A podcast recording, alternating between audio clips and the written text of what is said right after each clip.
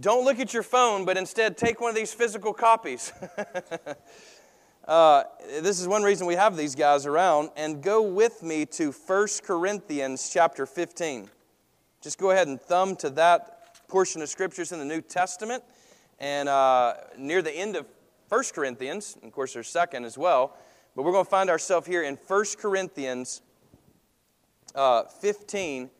Hey, go in my, there's another piece of Bible, uh, paper that has the Bible there. Um, forgive me. Uh, and, um, and we're going to read here a portion of, of this. And as uh, Pastor Bruce has already said, we're going to be stuck, uh, the, the church has stuck us in Epiphany for three weeks in this one chapter.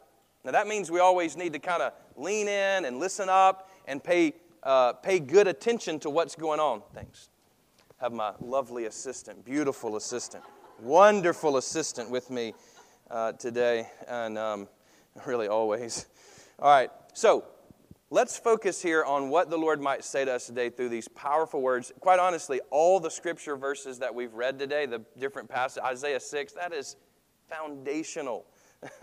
the, uh, the passage in the gospel reading is, is um, miraculous. And now let's hear what St. Paul says. Now, you follow along in the ESV. I'm going to read from the RSV on purpose, but let the Lord speak to you as we do this. This is the Word of God. I would remind you, brothers and sisters, of the good news that I proclaimed to you, which you in turn received in which also you stand, through which also you are being saved, if you hold firmly to the message that I proclaimed to you, unless you have come to believe in vain. For I handed on to you as of first importance what I in turn had received that Christ died for our sins in accordance with the scriptures, and that he was buried, and that he was raised on the third day in accordance with the scriptures, and that he appeared to Cephas, then to the twelve. Then he appeared to more than 500 brothers and sisters at one time, most of whom are still alive, though some have died. Then he appeared to James, then to all the apostles. Last of all, as to one untimely born, he appeared also to me. For I am the least of the apostles, unfit to be called an apostle, because I persecuted the church of God. But by the grace of God, I am what I am, and his grace toward me has not been in vain. On the contrary, I worked harder than any of them, though it was not I, but the grace of God that is with me. Whether then it was I or they, so we proclaim, and so you have come to believe. Lord Jesus, thank you for your word. And Lord, thank you that we can hide your word in our heart that we might not sin against you. Lord, would you do that even today? Would you ground this word deep in us as people of faith, as Christian brothers and sisters, as witnesses of the resurrection of Jesus Christ, we pray. Amen.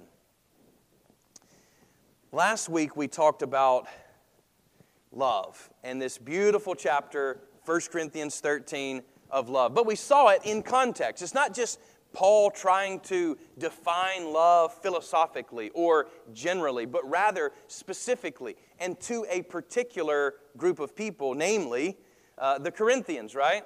And so his argument after chapter 13 continues, though. He's talking about spiritual gifts, then he's talking about love, then he's talking about spiritual order in worship. And then he jumps over to resurrection. And one might think that, like, hey, whoa, Paul, you're jumping around here, man. Like, these are huge topics. What? But for Paul, this is what it means to be spiritual.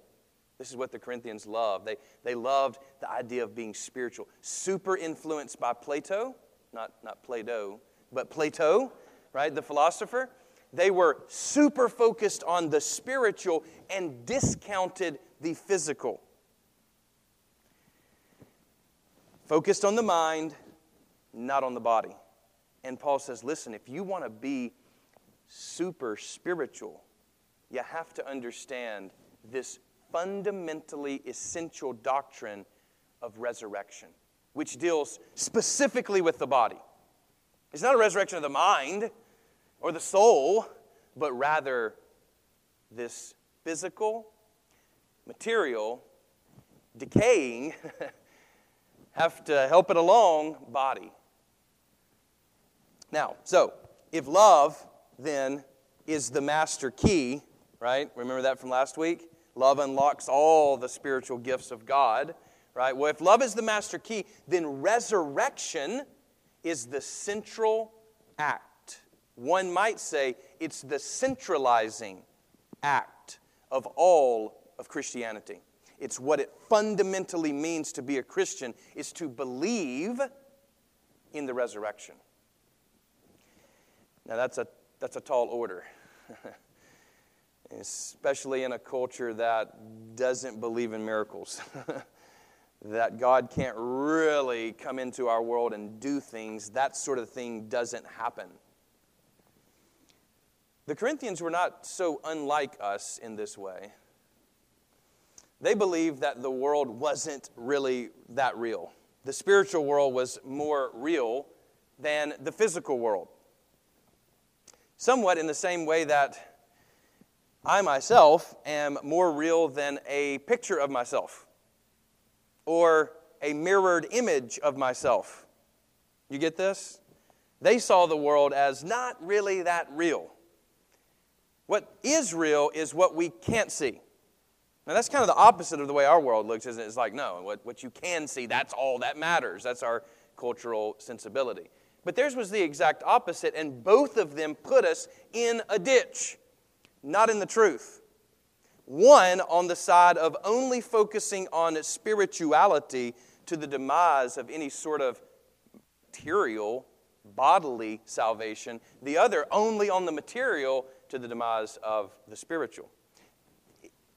There's always this pendulum that is swinging, and people go to the extreme in correcting it. The Bible stands in the middle in the truth. And we need to find ourselves there and not in one ditch or another.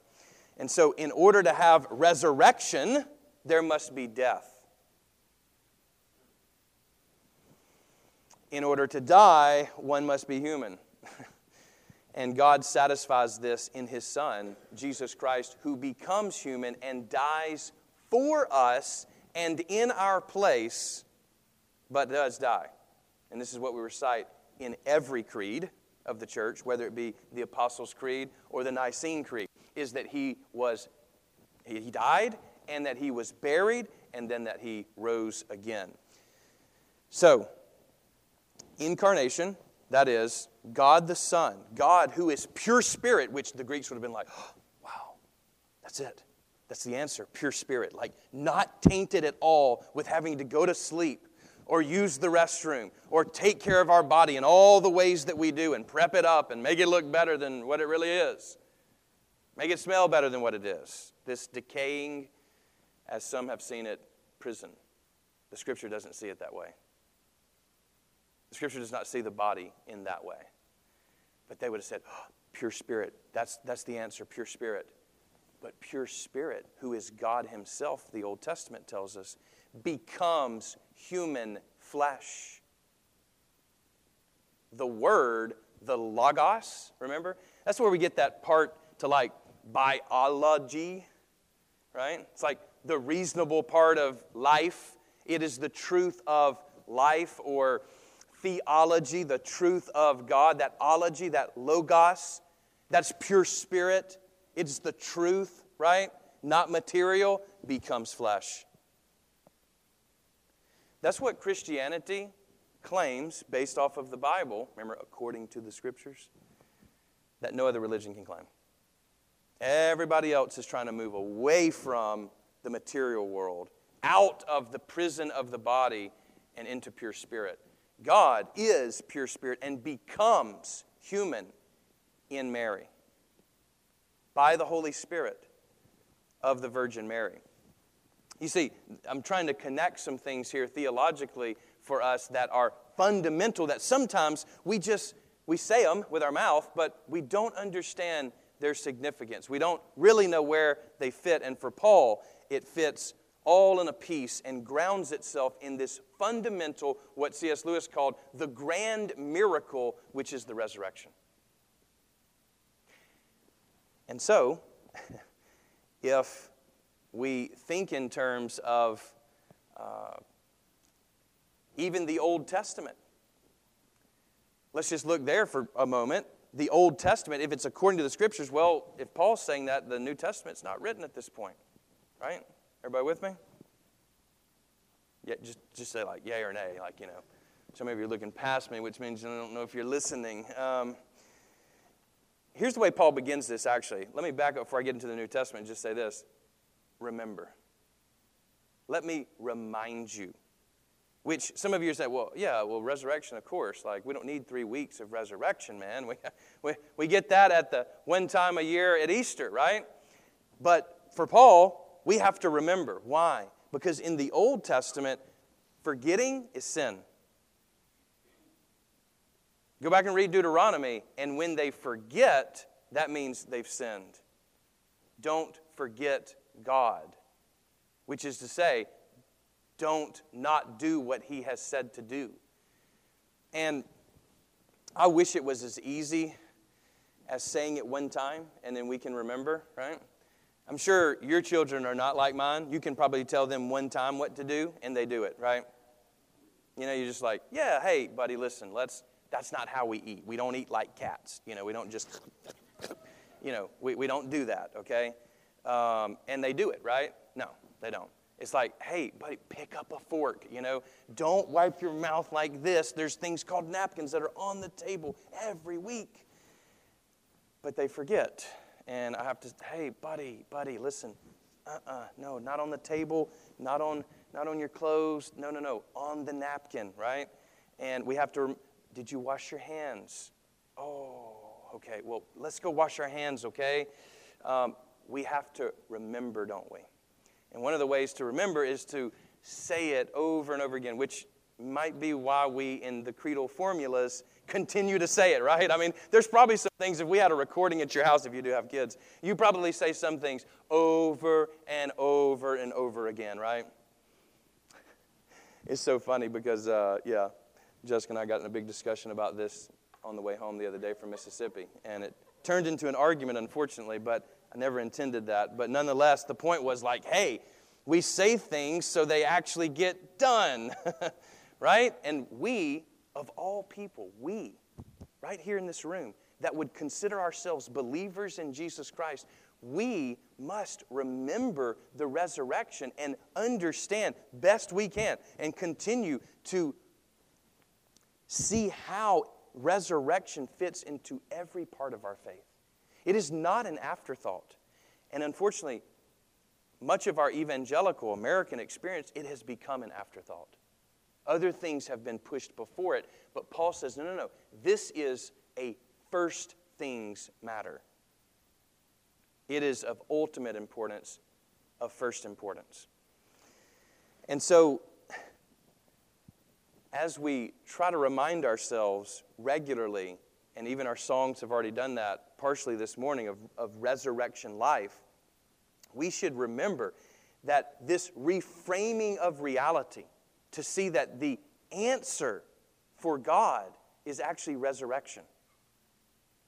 Now, now follow me real quick on a little mental journey, okay? I, we can get lost, so I don't want to lose people, so just like locate yourself right here to me real fast. If resurrection is the answer, what was the problem? you see how this works? Like, everybody knows even non Christians, that the cross is God's answer. The cross coupled with resurrection, that, that's the answer. But like Jeopardy, what was the question?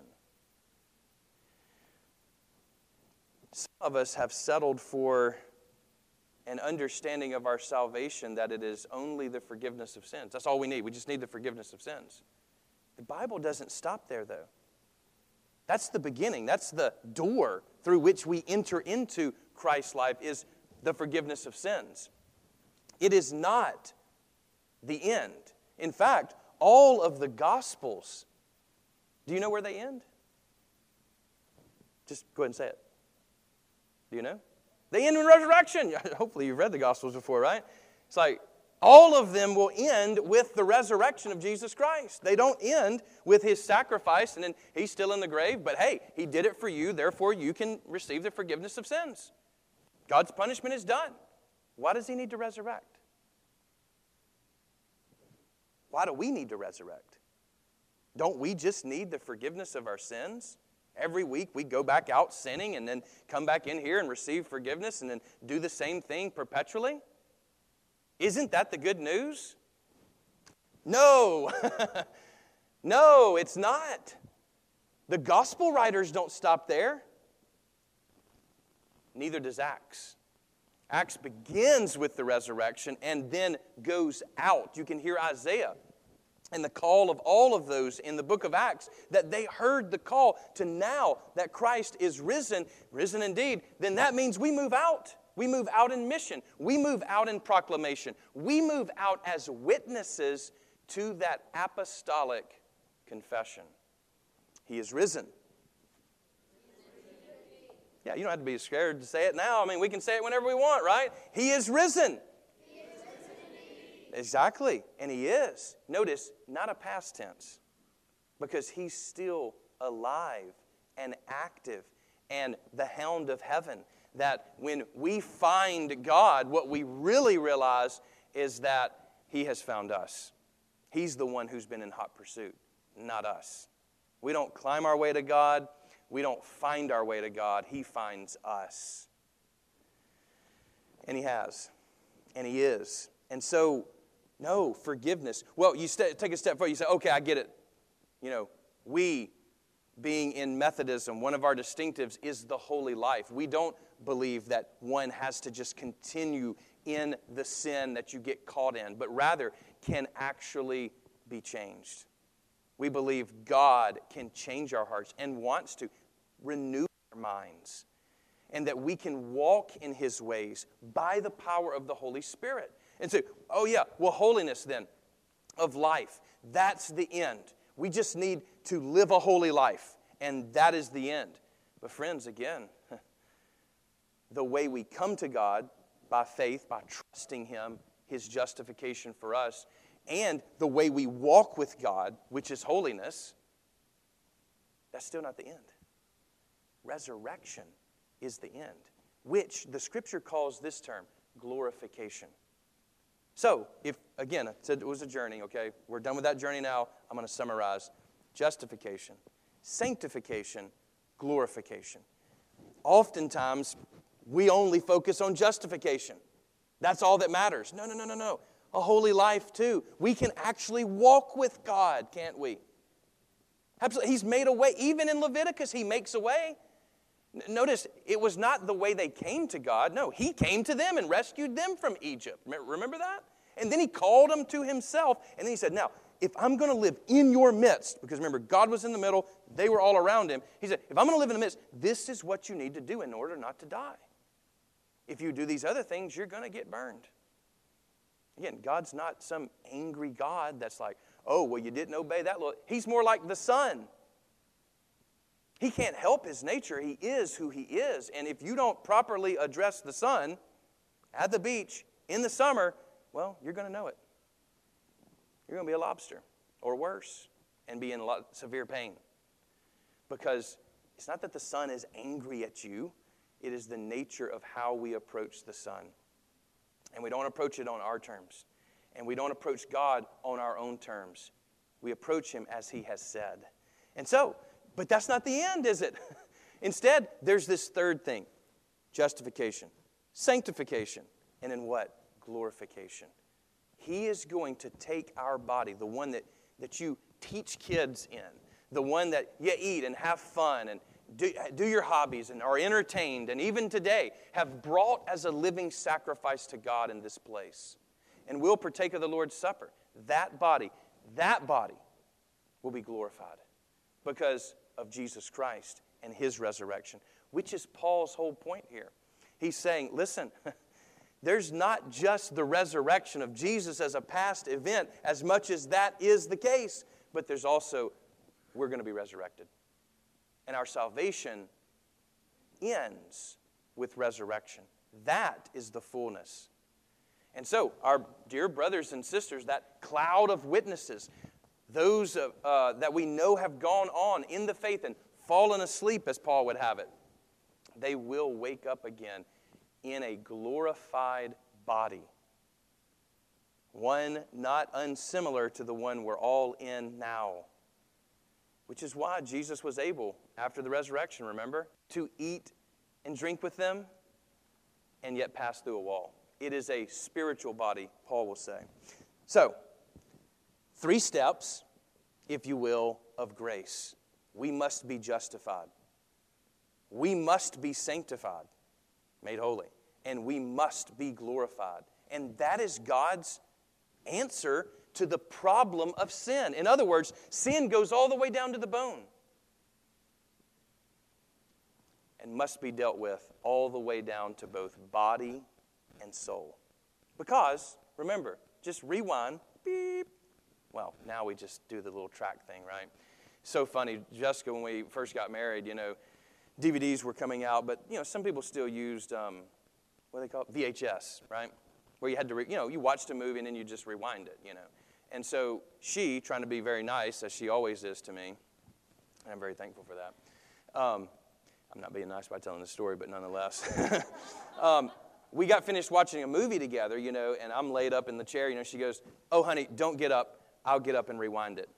And I was like, I didn't have the heart to tell her, like, you don't have to rewind DVDs.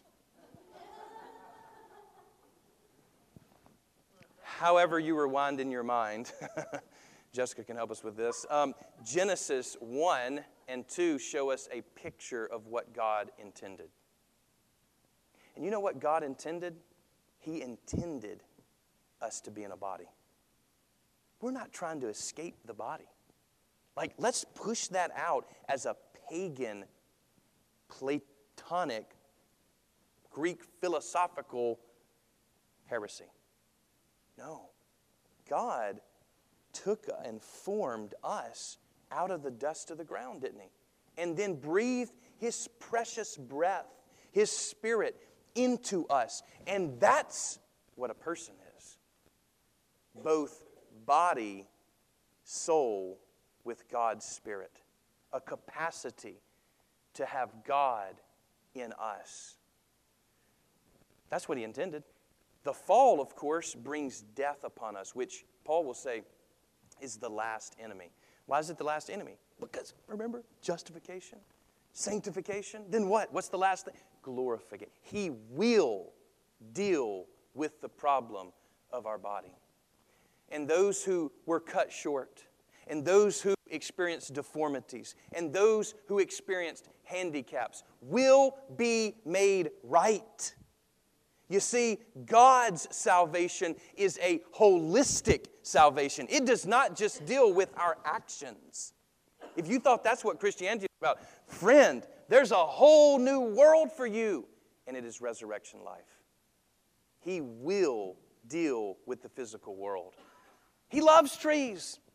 He loves dogs and cats and horses and all. He created them all and designed them with utmost meticulous engineering. He really did. He loves them. And they're weird. I mean, why flies? We'll figure it out one day. Why gnats? But you know what? He loves his creation. That's why Paul will say elsewhere in Romans, in another letter of his, he goes, Listen, guys, even creation itself is groaning. We can hear the first rumblings of its groaning for what? The redemption of the sons and daughters of Christ not of Adam. It's two family lines, friend. We are all born naturally into the line of Adam, which is a line that is condemned to die. But there's another line. there's a last Adam, the final Adam, a new Adam, and it is Jesus Christ. And when we align ourselves in that line, we, the scripture says, will live forever. That is eternal life. That is what he's offering to us. Not a cheap salvation, it is one that is holistic and thorough. And we can rejoice in that. I can just go ahead and tell you there's not another religion in the world that deals with salvation of the body like Christians do, like the Bible does. Not even close. and, and this is why poor Job, you know, poor, poor Job, like goes through a tough time of suffering. I mean, not only does he lose everything, I'm talking about a tornado comes through and takes away all of his children, all of his other stuff gets stolen. And now he's sitting in a heap of rubble, scraping boils off because now even his physical body is under this curse. And he said, Though he killed me, I'll praise him. But then he goes on to say this. And you got to hear this. Remember, this is the Old Testament. This is Job probably living before Abraham. Like super old. For I know that my Redeemer lives. Notice his language. Notice his language here. And at the last day, he will stand upon the earth. Do you know when Jesus came? That was the end of the old world and the beginning of a new world, which is why we talk about the eighth day, remember? A week, seven days. The eighth day is the end of that, which is the new day. It's the first day of the week, which is what's today? The first day of the week. It is a new day, friend, because of Jesus Christ, His coming, His living, His dying, His resurrection. And after, we normally stop there with that verse, you know, 25. This is Job 19, 25. Notice the next one. this is crazy. And after my skin has been thus destroyed, yet in my flesh I will see God. Boom. Resurrection before the law was given, before the sacrifices, before God's revelation to Abraham, etc., etc., etc. This is our greatest need is to be one with God in our body, put together, not truncated or divided or a dichotomy, but holistic and complete. He will do that in the end, which is why we continue to hope. We continue to look forward to the day when, when literally the eastern sky will break open, the heavens will be rended open, and He will come forward and all the dead in Christ will rise.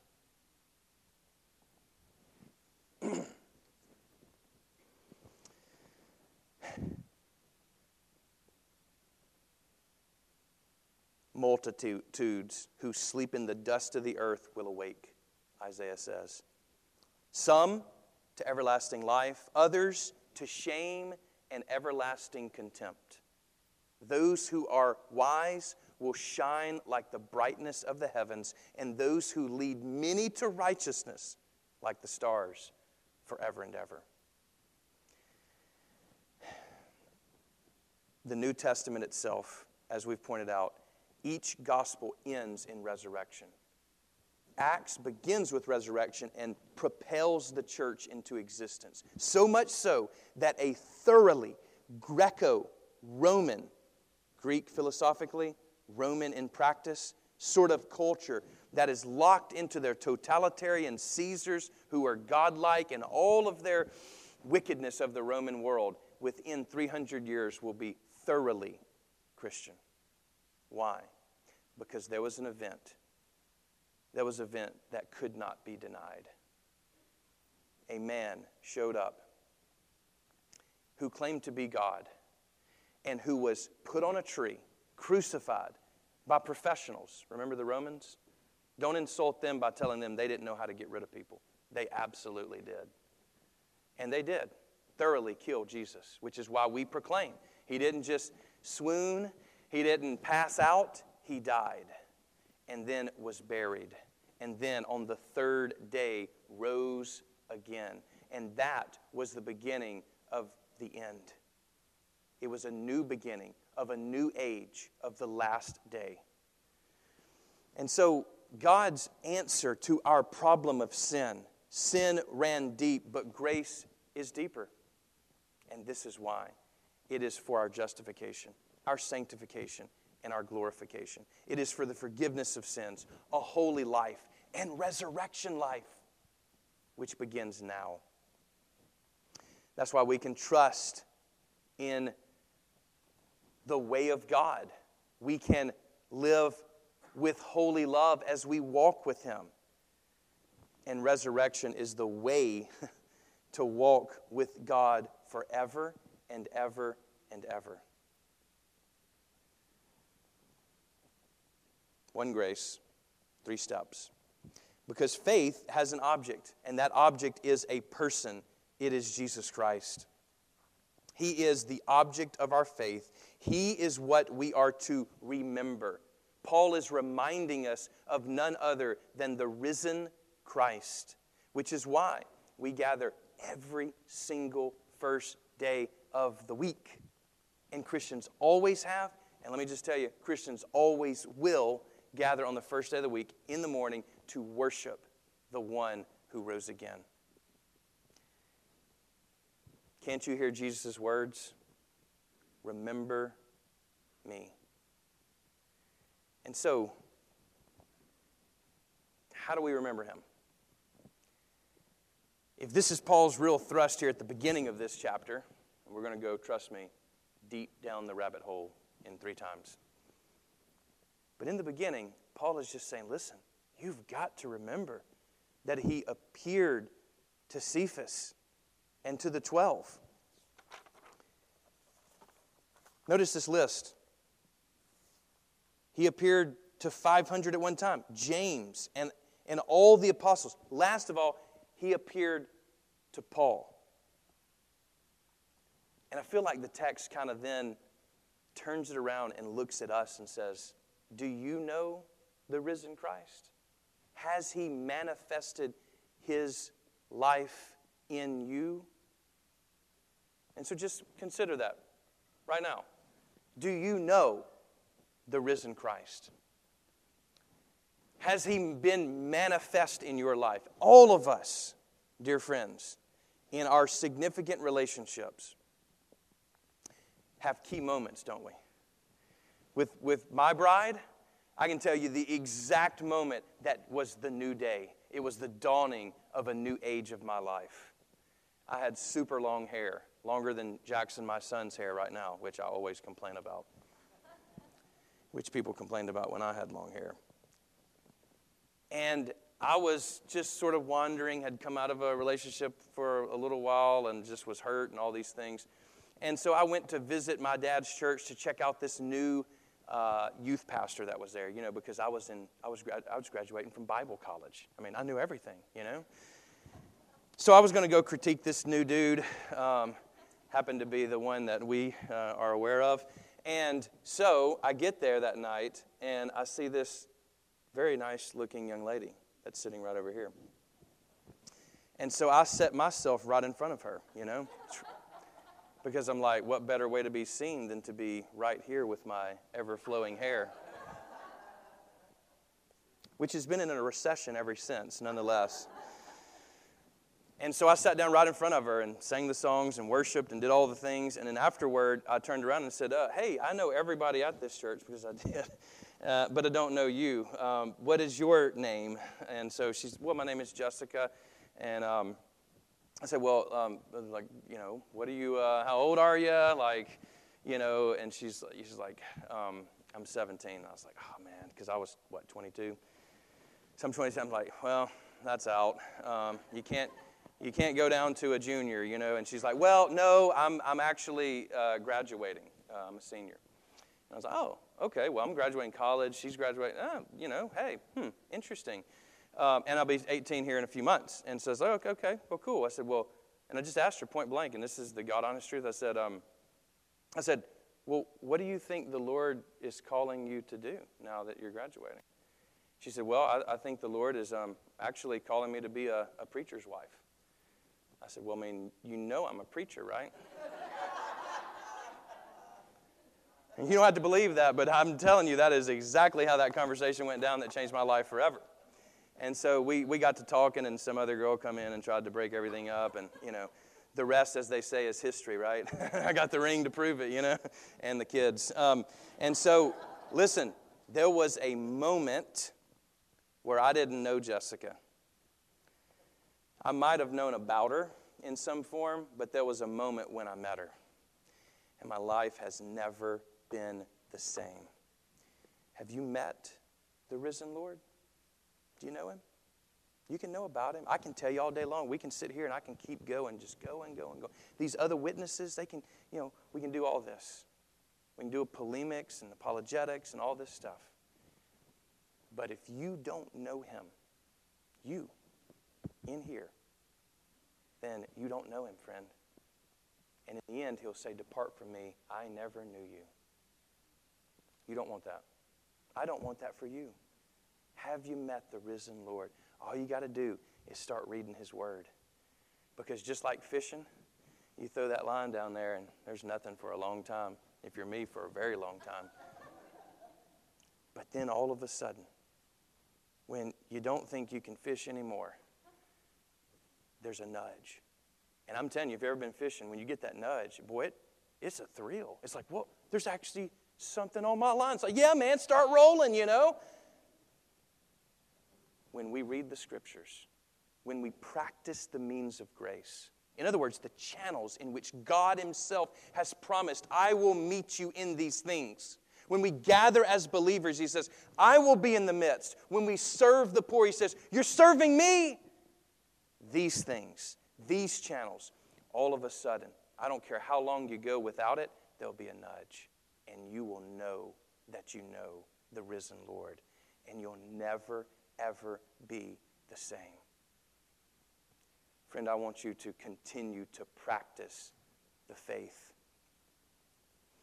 I want you to proclaim from the rooftop, but also in your neighborhood, to your coworkers, that we serve a risen Lord. They don't have to be downcast. We can pray to a God that hears us. If you don't know what to say to lost people, just simply tell them, I will pray for you to someone who can do something about it. That's what we believe. It's not an afterthought, it's not the least thing we can do, it's the most important thing we can do. Talk to the one who's already praying for their salvation. We should go into conversations assuming that God has already organized us for that moment where we can speak to the need for resurrection life. Not just the forgiveness of sins, not just being a better person or better behavior. Don't stop there. Don't stop short. Paul will not let us stop short. No, the fundamental of our faith is that Christ is risen. He is risen indeed. And that means that one day he's going to make all things right by the resurrection of the dead.